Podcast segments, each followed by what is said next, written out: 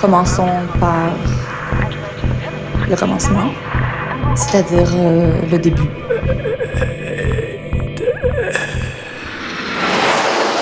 Mesdames, Messieurs, votre attention s'il vous plaît. Mayday, Mayday, quelqu'un me reçoit? Antenne dans 30 secondes. 30 secondes. Mayday, Mayday. Transmission. Transmission sur le 102.2. Il s'agit d'un signal de détresse, on doit suivre le protocole. Mayday Mercredi 18h sur Radio Canu.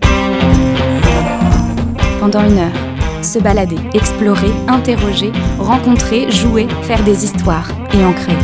Mayday, l'émission qui passe le mur du son. Saison 3. 3.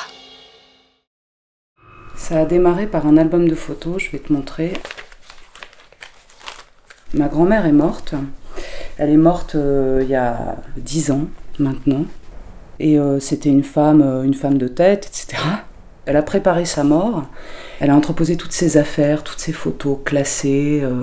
Et quand elle est morte, euh, je me suis empressée, au bout de quelques mois, euh, d'aller fouiller dans cette pièce. Je voyais ses lettres d'amour, euh, je voyais toutes les lettres à ses enfants, toute sa vie, euh, des tas d'objets, tout bien classé. Et je vois un carton, un carton rangé, il y avait marqué Joubert dessus. Et là, je tombe sur un album photo. Alors, cet album photo, il est là. Alors, il est là.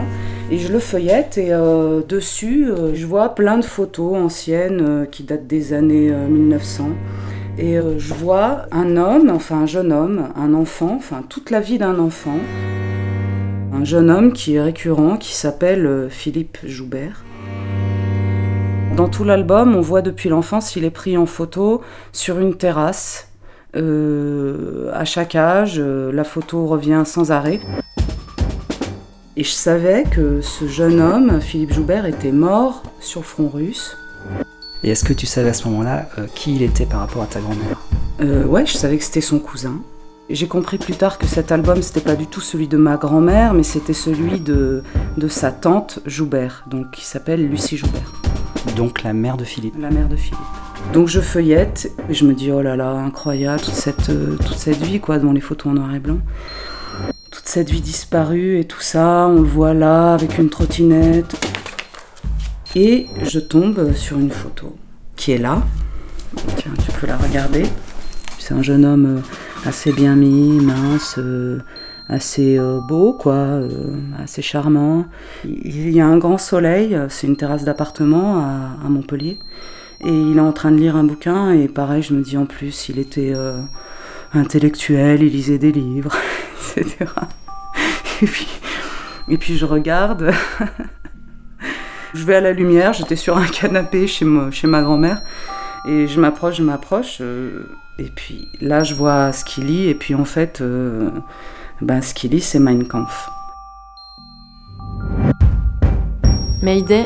Alors, je m'appelle Priscille et euh, je suis professeure en lycée professionnel depuis deux ans en français, en histoire géo. J'étais avant comédienne et j'habite en Bourgogne. Enquête. Ça, c'est le point de départ. Par quoi tout a commencé? Voilà ce que me raconte Priscille un soir d'été, dans le sud, pendant une fête. On prévoit de se revoir pour qu'elle me raconte la suite. Rendez-vous est pris, chez elle, quelques mois plus tard. Au milieu de la pièce, un carton, et posé par terre tout un tas de papiers, des livres, des photos. Priscille s'est raconter des histoires. L'histoire qu'elle me raconte est une enquête. Une quête en plusieurs actes.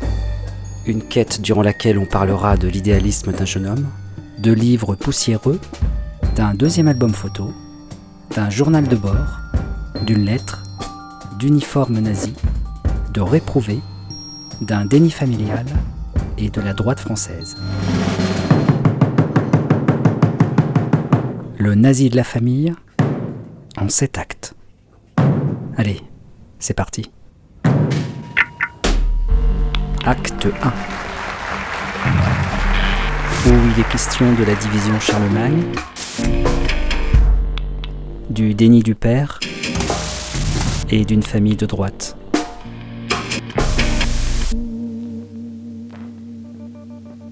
J'appelle mon père. Je lui dis Philippe, euh, mon père s'appelle Philippe, étonnant, né en 42. Je me suis dit, bon, je peux pas en vouloir à ma grand-mère, c'était avant la rafle du Veldiv, c'est un hasard, euh, un hasard étrange. Et donc euh, j'appelle mon père, je lui dis Philippe, viens vite, je viens de voir une photo incroyable. Il arrive, je fais mais Philippe, tu m'as jamais dit qu'il y avait un nazi dans la famille. Mais euh, non, fais voir. Et puis il s'approche, il fait euh, Ah, euh, c'est marrant. Et puis il part aussitôt, quoi. Comme euh, très, très gêné.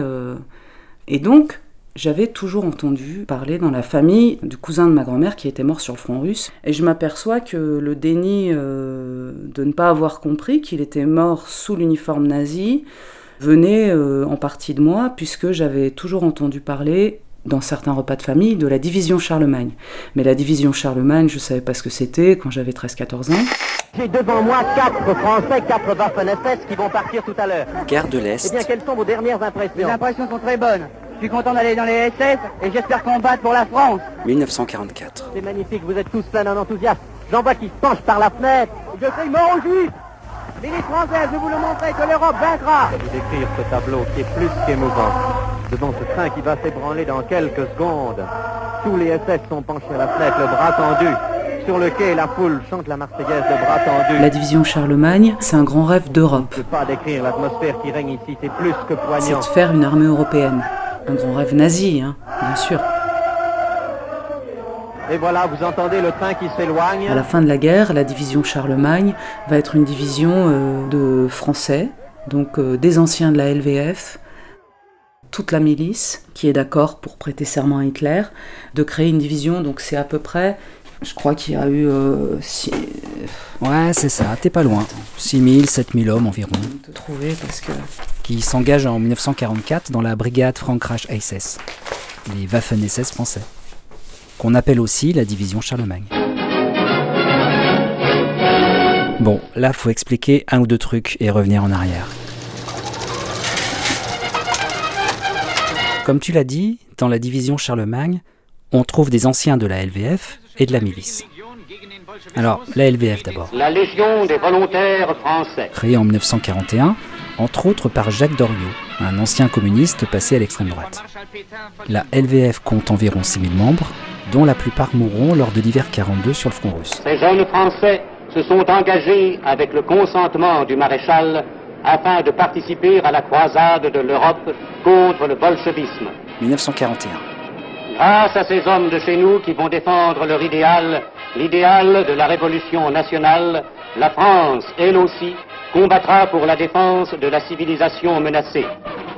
À présent, la milice. 30 000 personnes, dont 10 000 vraiment actives. La milice française est créée en 1943 par le régime de Vichy pour traquer les juifs et lutter contre les résistants aux côtés de la Gestapo. Le chef de la milice était Joseph Darnan, venu de l'ultra-droite, fondateur du service d'ordre légionnaire, SOL, l'ancêtre de la milice. Là, on l'entend s'adresser à ces hommes qui s'apprêtent à prêter serment. Je m'engage sur l'honneur 1941. à servir la France et le maréchal Pétain, chef de la Légion, à consacrer toutes mes forces, à faire triompher la révolution nationale et son idéal. SOL, debout Au bout d'un moment, j'ai su que la division Charlemagne était pro-allemande et avait l'uniforme nazi. Et j'avais des grandes discussions avec mon père où je disais, mais dans la division Charlemagne, ils étaient tous, c'était des nazis, convaincus. Et mon père disait, mais non, pas du tout, euh, tu te trompes complètement, ils étaient juste anticommunistes. À l'époque, tu peux pas te rendre compte, moi j'aurais peut-être fait pareil, je me serais peut-être engagé comme lui dans la division Charlemagne pour aller lutter contre les communistes, parce que euh, c'était une dictature et blablabla.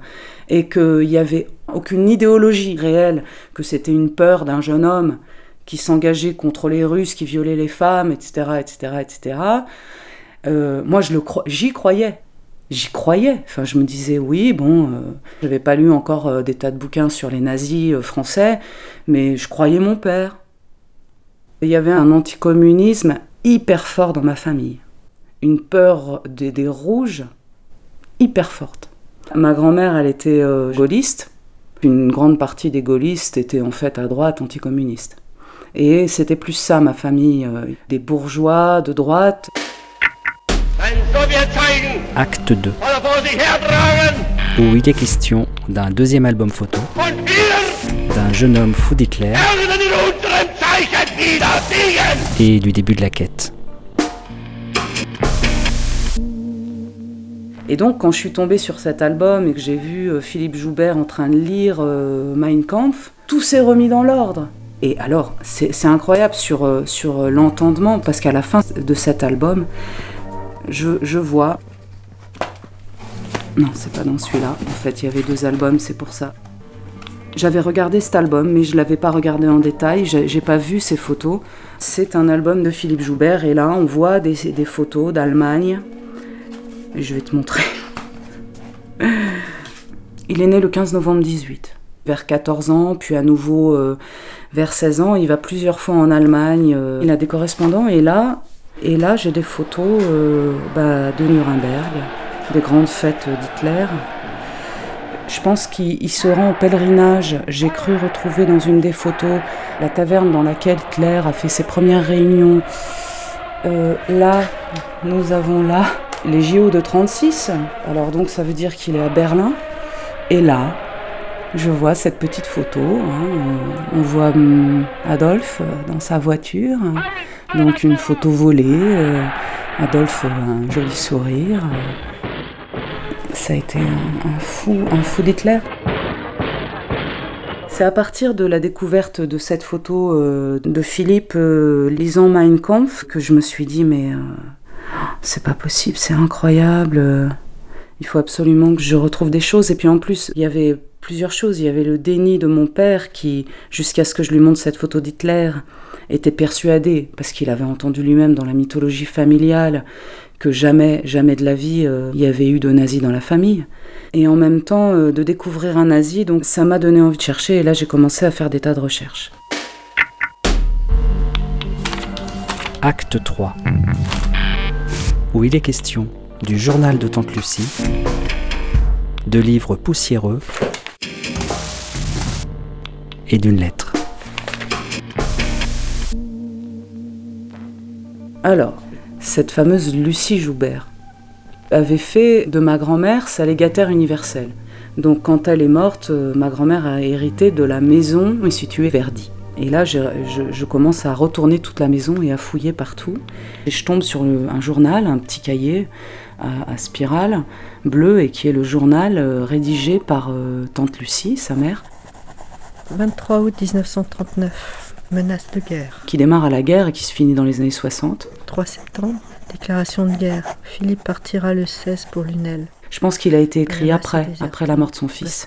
Paisibles. En fait, c'est ses souvenirs, il me semble. Je jouis de la présence de Philippe. Il y a toute une mémoire, enfin, on sent que plusieurs fois elle renote, elle ressasse en fait, parce qu'elle cherche. Elle cherche à savoir ce qui est devenu son fils. Parce qu'évidemment, c'est la chose la plus intéressante, c'est que elle a tout le temps cru, puisqu'on n'a pas retrouvé son corps, elle a tout le temps cru que son fils était encore vivant et se cachait. Et jusque dans les années 60, les flics sont venus, entendant sur dénonciation que son fils avait été retrouvé, a dit.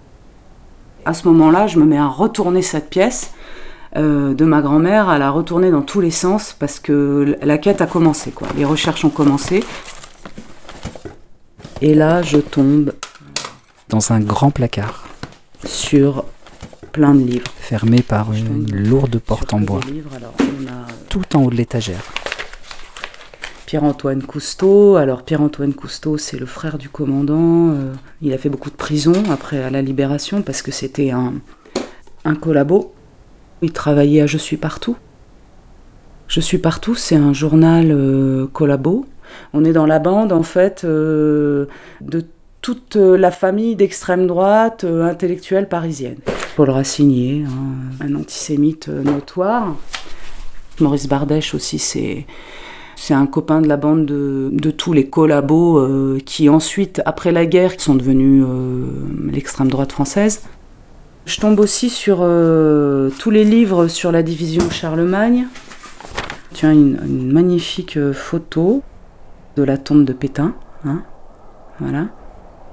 Une photo de sa tombe avec des fleurs, etc.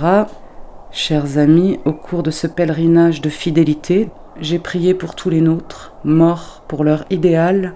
J'irai cet été en Ardèche, en août, et nous nous verrons à ce moment-là. Journal de cellule, donc euh, ça c'est quelqu'un qui, un collabo qui a fait de la prison après la guerre. Alors, qu'est-ce que j'ai aussi euh, en magasin?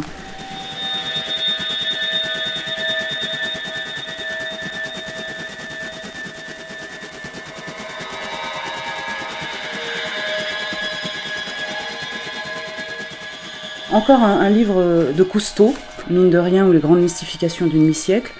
On est en 1955. Simplement, bon, il y a une dédicace à Madame Joubert avec les respectueux hommages et la profonde sympathie d'un réprouvé qui n'oublie pas le sacrifice euh, du docteur Joubert.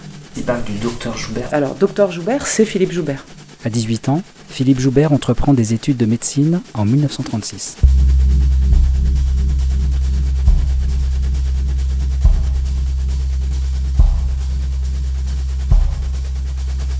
Alors, ça c'est hyper intéressant. André Brissot. C'est un auteur qui va être super important dans l'histoire de la découverte. Je vais te lire la lettre après. C'est un journaliste qui a ensuite travaillé dans les grands journaux parisiens, euh, euh, populaires, de droite, enfin, sans étiquette. Il décrit euh, de manière un peu romancée toutes les années de Vichy. C'est assez lisse. On le reconnaît pas comme étant pétainiste du tout. Il a écrit euh, La dernière année de Vichy, Pétain à Sigmaringen, et il y a plein de livres de lui euh, dans les affaires de Tante Lucie. Je tombe sur une lettre. Et euh, je peux la lire? Alors donc c'est André Brissot qui écrit cette lettre. 28 mars 65. Chère Madame, puis-je vous dire que votre lettre m'a bouleversée J'ignorais que vous ne saviez rien, ou presque rien, sur la disparition de votre fils. Sur sa disparition il y a maintenant 20 ans. Un camarade, disparu depuis, m'a assuré l'avoir vu tomber dans la neige au cours d'un combat au sud de Bellegarde. Philippe a-t-il été tué? Je le pense, car ce camarade a tenu le secteur en lisière d'un bois pendant une heure environ. Voilà tout ce que je sais, c'est peu, moi aussi j'ai espéré longtemps. Je dois vous expliquer, mais le puis-je vraiment dans une lettre? Comment j'ai connu Philippe, pourquoi il est devenu mon ami, et pourquoi mon livre est dédié à sa mémoire et à celle de mon frère? Ce qu'il faut dire, c'est que euh, écrit un livre qui, qui, est dédié à Philippe Joubert et qui est dédié à son frère, au frère d'André Brissot, qui est lui-même euh, qui a été résistant. Donc c'est vrai que tout ça est très compliqué. J'ai rencontré Philippe à Paris en juin 1944. En juillet, tous les jeunes sont venus à l'école des cadres que je dirigeais à la chapelle en Serval au nord de Paris. Ah, ça me dit quelque chose, la chapelle en Serval. Alors, le secrétariat général à la jeunesse sur la volonté d'une revitalisation physique et morale de la jeunesse, une cinquantaine d'écoles de cadres, quelques mois, de stagiaires connu l'école des cadres d'Ariage qui sera fermée en 43. Ah, celle de la chapelle en Serval en zone occupée est incontestablement fasciste et devient en 1944 l'école des cadres de l'avant-garde de la milice. Et je découvre que Philippe Joubert est devenu euh, chef euh, de l'avant-garde de la milice euh, parisienne. L'avant-garde de la milice, en fait, c'était un peu les scouts. C'est les jeunes de 16 à 20 ans, donc ils sont pas majeurs. Et Philippe Joubert en a embarqué toute une tripotée dans la division Charlemagne, quand même. Philippe est devenu mon collaborateur direct. Nous avions l'un comme l'autre la responsabilité totale, physique et morale d'une soixantaine de garçons âgés de 16 à 20 ans. Nous sommes devenus amis, amis intimes. Nos échanges n'étaient pas que politiques. Combien de conversations littéraires et philosophiques, pour ne pas parler de nos conversations religieuses. Philippe avait eu une haute conscience de son devoir et sa sensibilité très grande était maîtrisée par sa volonté. Il était dur parfois avec les autres parce qu'il était dur avec lui-même. Il y avait en lui comme un pressentiment de son héroïque destin. Ce pressentiment faisait souvent comme une ombre sur son clair visage. Il avait un rayonnement réservé aux êtres supérieurs, à une très rare élite.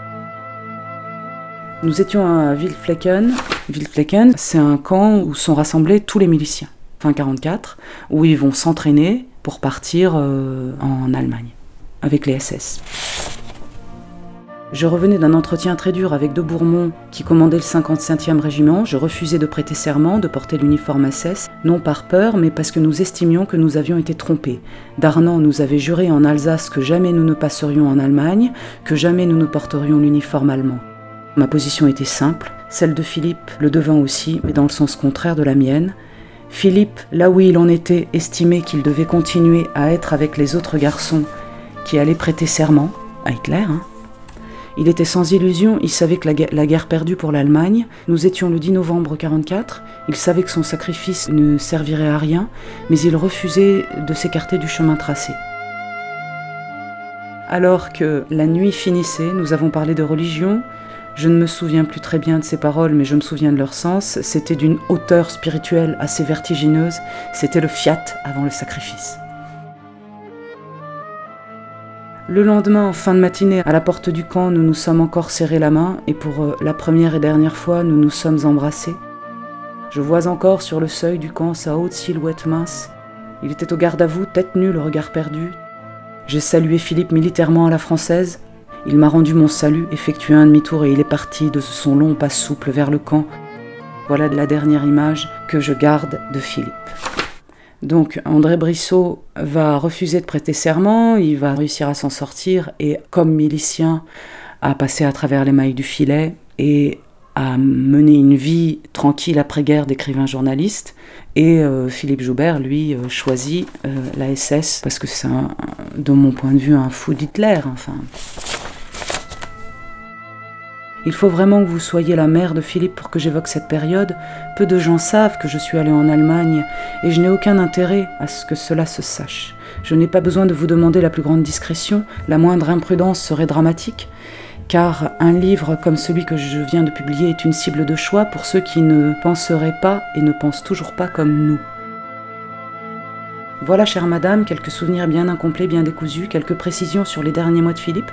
Avec l'espoir que cette lettre ne viendra pas raviver votre chagrin, je vous prie, chère madame, de bien vouloir croire ainsi que votre mari à mes sentiments respectueux, André Brissot.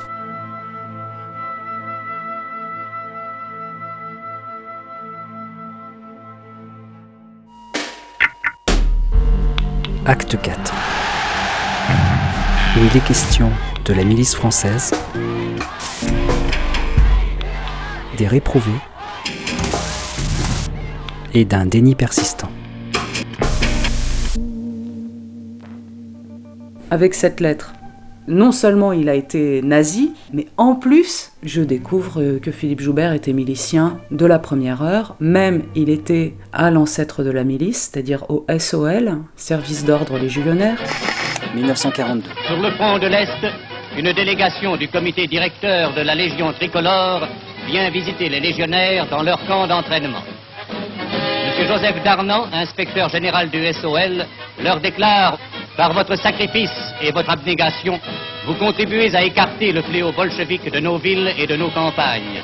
Le service d'ordre légionnaire s'est créé euh, assez vite par Pétain. En fait, ça soutient le régime de Vichy.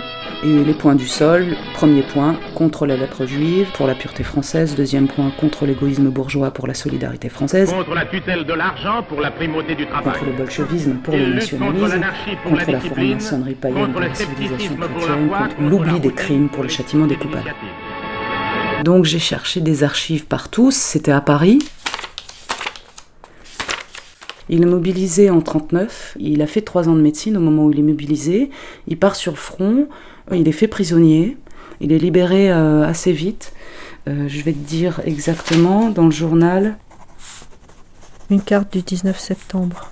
Philippe est à l'hôpital avec la descente. Il est libéré en 41, il reprend ses études de médecine. Il a terminé les examens de quatrième année en juin 42. Et il fait sa thèse en mars 44. Le 10, thèse avec le docteur Jambon. Il devient médecin en 44. Et donc, euh, je découvre aussi que c'était un, un milicien de la première. Je dis ça à mon père, ah bon, mais pas possible, mais incroyable. Il dit, ah c'est intéressant, il est toujours gêné quand j'en parle, toute la famille est gênée quand j'en parle. Français. Euh, oui, mais quand même. euh, J'ai rencontré jeudi dernier le chancelier du Reich. 30 octobre 1940, Que j'entre aujourd'hui dans la voie de la collaboration. Tu sais, euh, les gens, ils étaient pétainistes parce que Pétain, euh, pendant la drôle de guerre, euh, il y avait eu plein de prisonniers et euh, une collaboration permettait aux familles de revoir, de faire libérer les prisonniers. C'est pour ça qu'ils étaient pétainistes. Atténuer la charge des frais d'occupation. Ou alors, mon père, il va dire, oui, mais quand même, Hitler a été élu. Alors qu'il n'a pas été élu, il a été nommé, c'était un jeu de... Toujours, on, on tente d'amoindrir les choses. Je me disais quand même, c'est bizarre. C'est pas possible dans ma famille. Moi, je voulais savoir parce que j'étais pas née dans une famille antisémite. Réellement pas. Tu parles de tes parents là? Ouais, ouais. Il n'y avait pas d'entourage antisémite. Aucun. C'était étrange. Et donc, euh, comme la milice était clairement antisémite, je, je comprenais pas. Donc, je continue mes recherches.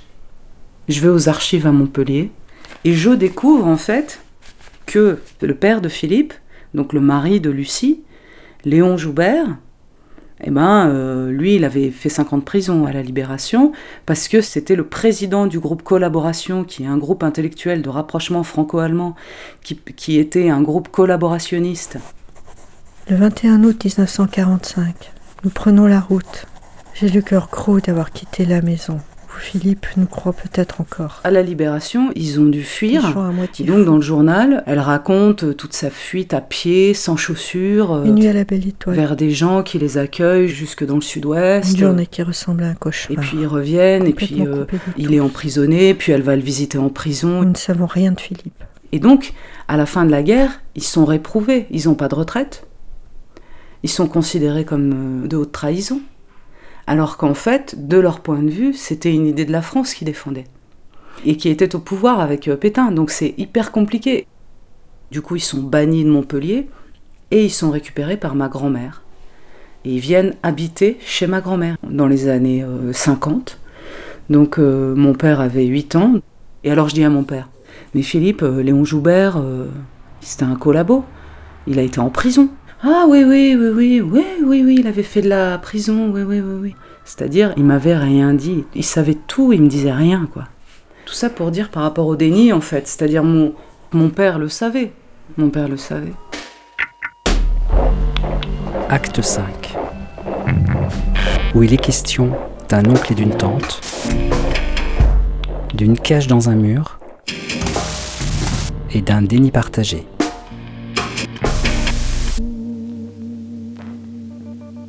Je retrouvais rien dans cette maison. Je cherchais des lettres, je cherchais d'autres documents personnels, euh, parce que finalement, j'ai que ce carton et ces livres. C'est pas, c'est rien.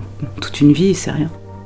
Donc, euh, je- j'appelle mon oncle et ma tante euh, et je descends un jour où ils y sont. La maison dont Priscille est en train de parler là, c'est celle de tante Lucie, à côté de Die.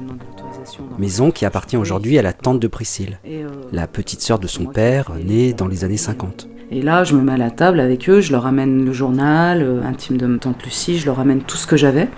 Je parle au moins une heure, une heure et demie, je leur raconte toute l'histoire. Ils étaient. Ça fait du mal à tout le monde en fait, ça. Ils sont pas très bien, quoi.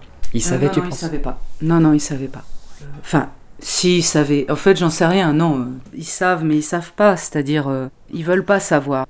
C'est embêtant de, penser que dans une maison, il y a eu autant de drames, en fait. Donc, euh, je discute avec mon oncle et ma tante. Mon oncle, il me dit Non, non, j'ai rien retrouvé, j'ai fait tous les travaux, mais il y a rien, je te promets, il y a rien. Mais quand il me disait Il y a rien, je me disais euh, Mais ils me mentent. Enfin, ils me disent pas la vérité, ils veulent pas me dire.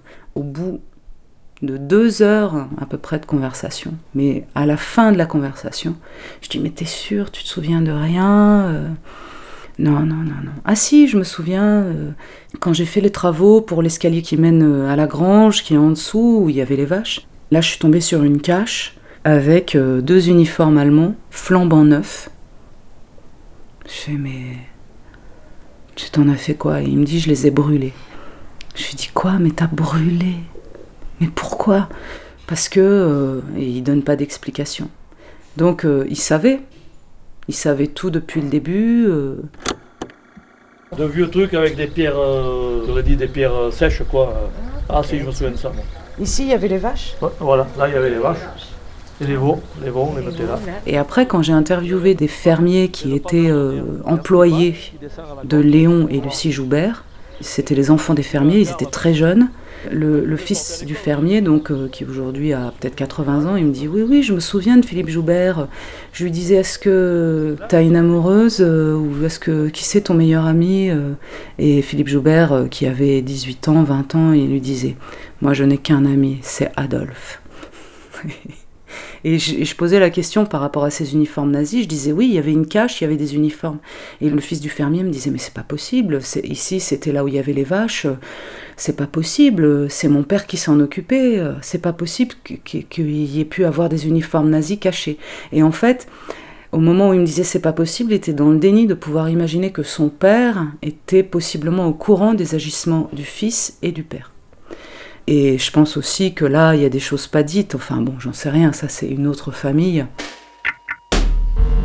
Acte Ce 6, qui nous intéresse, c'est l'avenir de la France. où il est question d'un site internet, C'est la possibilité de lui maintenir, comme l'a dit le maréchal, d'une rencontre à la gare de Lyon son rang de grande puissance européenne et coloniale. et de l'extrême droite française. Je suis allée sur des sites euh, de la division Charlemagne. Je m'inscris dans le forum. C'est un site clean. Je pense c'est souvent des descendants, des, des engagés. Et à l'intérieur de ce forum, il y a quelques historiens qui vont se balader, mais sinon, c'est que des amoureux des bouquins. Des bouquins qui vont avoir des tendances qui réhabilitent. C'est-à-dire, ils supportent pas d'avoir été bannis après coup. Ça, c'est hyper présent, de pas avoir de pension de retraite. Dans les descendants de la division Charlemagne, ils continuent à se battre pour qu'ils soient reconnus comme des militaires français. C'est-à-dire des gens qui ont été envoyés, entre guillemets, par la France, puisque Darnan était un chef militaire de, Pétain. J'écris un message, euh, est-ce que quelqu'un connaît Philippe Joubert? Le dirigeant du site me répond, appelez telle personne à tel numéro. J'appelle et je prends rendez-vous avec un, monsieur, soixantaine. Son père, en fait, c'est un camelot du roi, c'est-à-dire l'extrême droite dure royaliste des années 20, les pires de chez pires, et a été très proche de Touvier, tu vois, par exemple. hein. C'est vraiment l'extrême droite française dure. Son père, qui a refusé, lui, d'être dans la division Charlemagne, qui était milicien et qui avait très bien connu Philippe Joubert. Et euh, donc, j'ai passé plusieurs heures avec lui à, Paris, à la gare de Lyon. Et là, je, je parlais directement avec quelqu'un qui pensait pas comme moi, mais on avait une personne en commun. À un moment, je lui demandais euh, pourquoi, selon lui, c'était difficile de parler du passé euh, vichiste. Je lui demandais pourquoi on avait peu parlé euh, de cette part de la population euh, que le gouvernement de, de Gaulle, en arrivant en vainqueur, avait fait taire. Puis, il y a eu un réveil pendant la guerre d'Algérie, où ils se sont réveillés, quoi, avec l'OAS, cette droite française dure. Mais même, c'est dur d'en parler, c'est dur d'échanger, c'est dur de les faire parler euh, tranquillement, quoi. Et il, me- répond, eh ben c'est clair, c'est à cause de, de l'emprise sur le monde de, des juifs. Alors là, moi, je suis tombée de ma chaise, tu vois. Parce que on sait que l'antisémitisme, il continue, euh, évidemment, mais moi, c'est la première fois que j'avais quelqu'un en face de moi qui était euh, antisémite. Film de propagande, 1941. Je hais les mensonges qui nous ont fait tant de mal, a dit notre maréchal. Ceux qui ont corrompu notre peuple, ceux qui propagent aujourd'hui encore le mensonge, ce sont toujours les mêmes, les juifs. Ils seront expulsés de la communauté nationale, quelle que soit leur ruse, pour y rester incrustés. Je suis restée euh, complètement stupide, quoi. Donc euh, je disais rien. J'étais un peu mal. En fait, ça me faisait un peu l'effet euh, d'une discussion où il y a tout à coup un racisme fou, mais en même temps, il faut que le dialogue puisse continuer. Et il me dit, bah, c'est la faute, al- alors avec humour, hein, c'est la faute des bolcho youpins francs-mac républicains. C'était complètement fou. Parce que t'y crois pas que des gens comme ça continuent euh, d'y croire. Et c'était hyper violent en fait pour moi. J'ai coupé court au bout de deux heures parce que ça me faisait trop flipper. Trop flipper. Je vais sur les sites du FN. Le premier point du FN, Marine Le Pen, enfin aux élections précédentes. Alors peut-être ça a disparu, mais c'était il y a cinq ans. Le premier point, c'est faire retrouver à tous les combattants de la France leur dignité et une pension de retraite. Mais j'aurais lu ça, j'aurais dit bah pourquoi? Ouais, bah oui, euh, ils aiment l'armée, ils aiment bien l'ordre. Mais non, c'est pas ça. En fait, il y a un enjeu beaucoup plus important.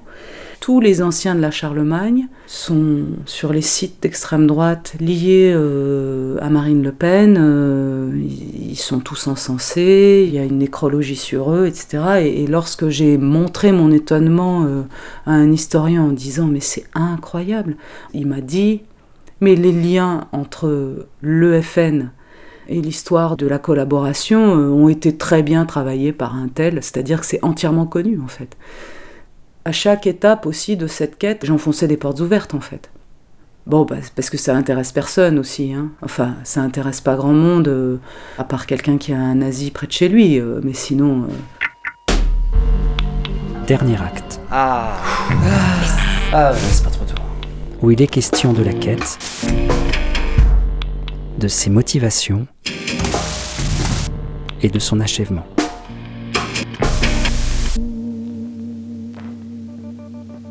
Est-ce que tu sais euh, pourquoi tu as eu envie de faire euh, toutes ces recherches? Parce que j'ai l'impression que ça t'a pris du temps, ça... quand je vois tout ce que tu as accumulé. ouais. C'était pour comprendre ma famille, parce que je sentais que je venais d'une famille de droite. Toute ma famille était à droite. C'est assez lourd à porter. Alors pourquoi je fais ces recherches? Pourquoi j'ai fait ça? Je me dis euh, très très souvent à quoi bon? Mais là j'ai totalement arrêté hein, depuis 2-3 ans.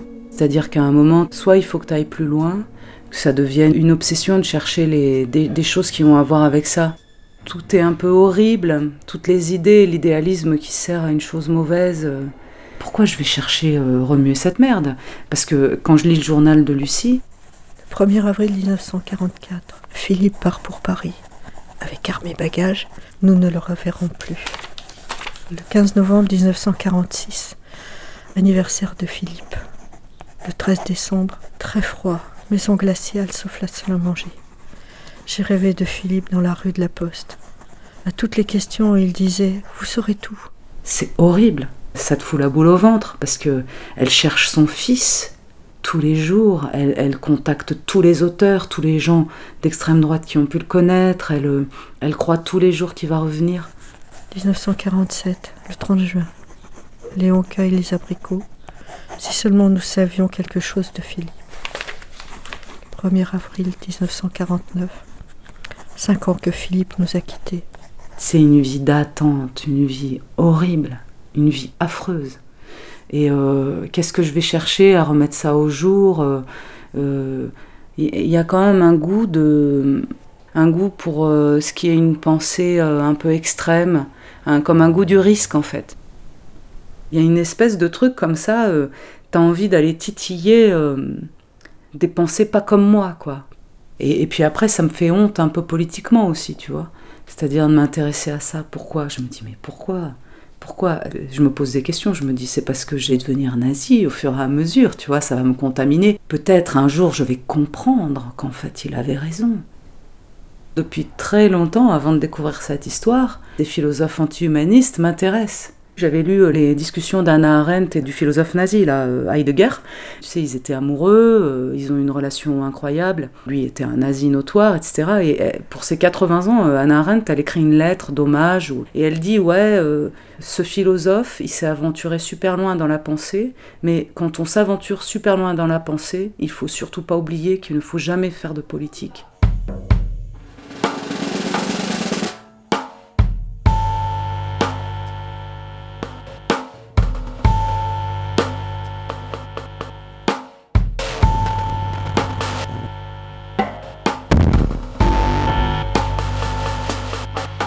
L'histoire de Philippe Joubert, je crois qu'elle est plus simple. C'est le côté de l'embrigadement total.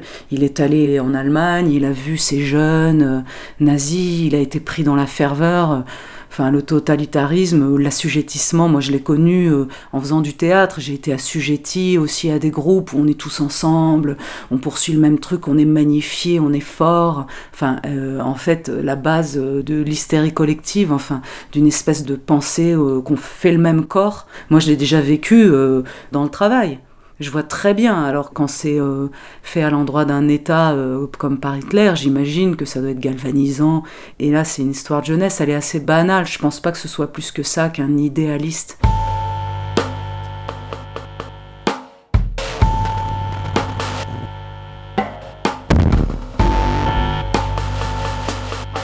Sa jeunesse, elle me touche. Sa jeunesse et son idéalisme, il me touche en fait. Il me touche en dehors de, en dehors de tout jugement. Un sentiment double. En même temps, euh, ça me touche parce que quand on regarde des photos, quand on rentre dans l'intimité de quelqu'un, euh, avec des, vieux albums photos, il y a une espèce de chose nostalgique qui se met en place, mais aussi, euh, de par son histoire, c'est un peu pesant. Et en même temps, son idéalisme, il me touche parce que c'est un idéal d'une jeunesse qui ressemble au djihadisme. Je suis pas indifférente aussi à l'idéalisme, à l'idéalisme politique en fait. Quand je dis que ça touche, ça veut pas dire en bien. Hein. D'abord, on comprend bien l'idéalisme de l'adolescence. On le comprend. Euh, c'est Raskolnikov et tout ça euh, dans, dans Châtiment, c'est-à-dire aller au bout de quelque chose. Et dans les djihadistes, c'est ça, et, lui, c'est ça aussi. J'ai découvert un bouquin dont Philippe Joubert est le héros. C'est un bouquin euh, écrit par un des miliciens de l'avant-garde qui est parti dans la division Charlemagne avec lui et qui en revenant a écrit plein de romans euh, historiques, de romans à clé, etc. Le docteur Philippe Joubert, 25 ans, et la silhouette de Gary Cooper. Pierre Serval, Une boule de neige en enfer, 1980. Milicien, il approuvait le maintien de l'ordre, s'il lui arrivait d'en déplorer les excès, mais s'employait à empêcher que les jeunes dont il avait la charge fussent, d'une façon ou d'une autre, mêlés à des opérations de police. Il pensait qu'on ne forme pas les âmes en salissant les mains. Ainsi se distinguait-il de tant de chefs politiques. Avant qu'il aille mourir, dans le bouquin dont il est le héros, là, on est en avril 45. Apparemment, il a pris un bain, tu vois, il dans la division Charlemagne dans la boue, et puis il se lève le matin et il dit Je veux mourir propre.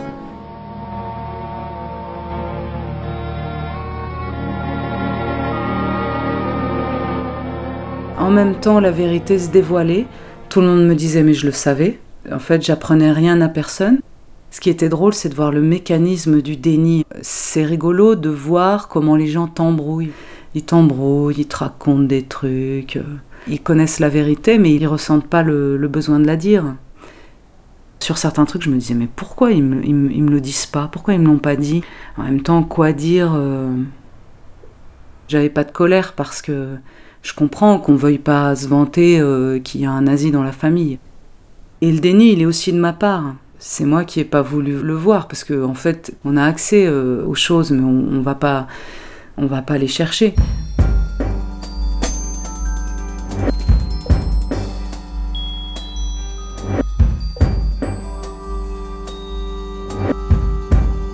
Est-ce que tu penses que cette histoire est derrière toi, l'histoire de Philippe Joubert? Euh, non, non, non. Peut-être il y a des papiers quelque part, je continuerai à les chercher. Très très souvent, je reprends un livre et tout ça pour... Euh... Par exemple, je refais l'enquête dans des livres en me disant ah, je vais trouver quelque chose qui va me donner la clé de comment en parler, quel angle d'attaque avoir, etc., etc. Faire un spectacle. Il y a un côté rebattu aussi, c'est-à-dire que comme on entend parler tout le temps de l'extrême droite en Europe et tout ça, et quand je me dis qu'est-ce que je pourrais faire, je me dis mais écrire un truc à encore là-dessus pour recrier au loup au lieu d'agir, enfin j'en sais rien. Non, bah, j'attends euh, de découvrir, euh, de, de, voir comment, euh, par quel angle prendre le truc. écoute, tu vas peut-être le trouver, hein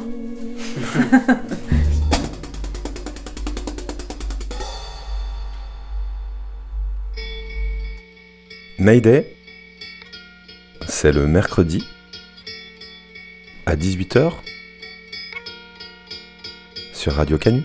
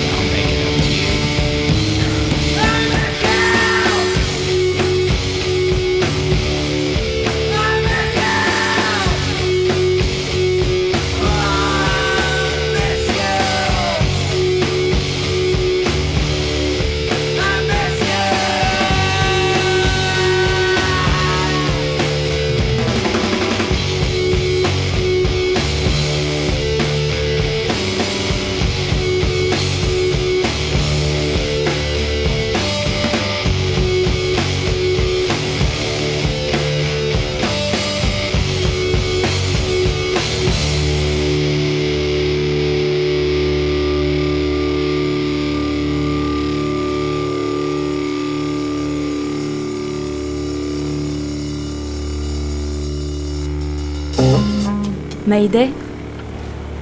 Atterrissage. Next Mayday.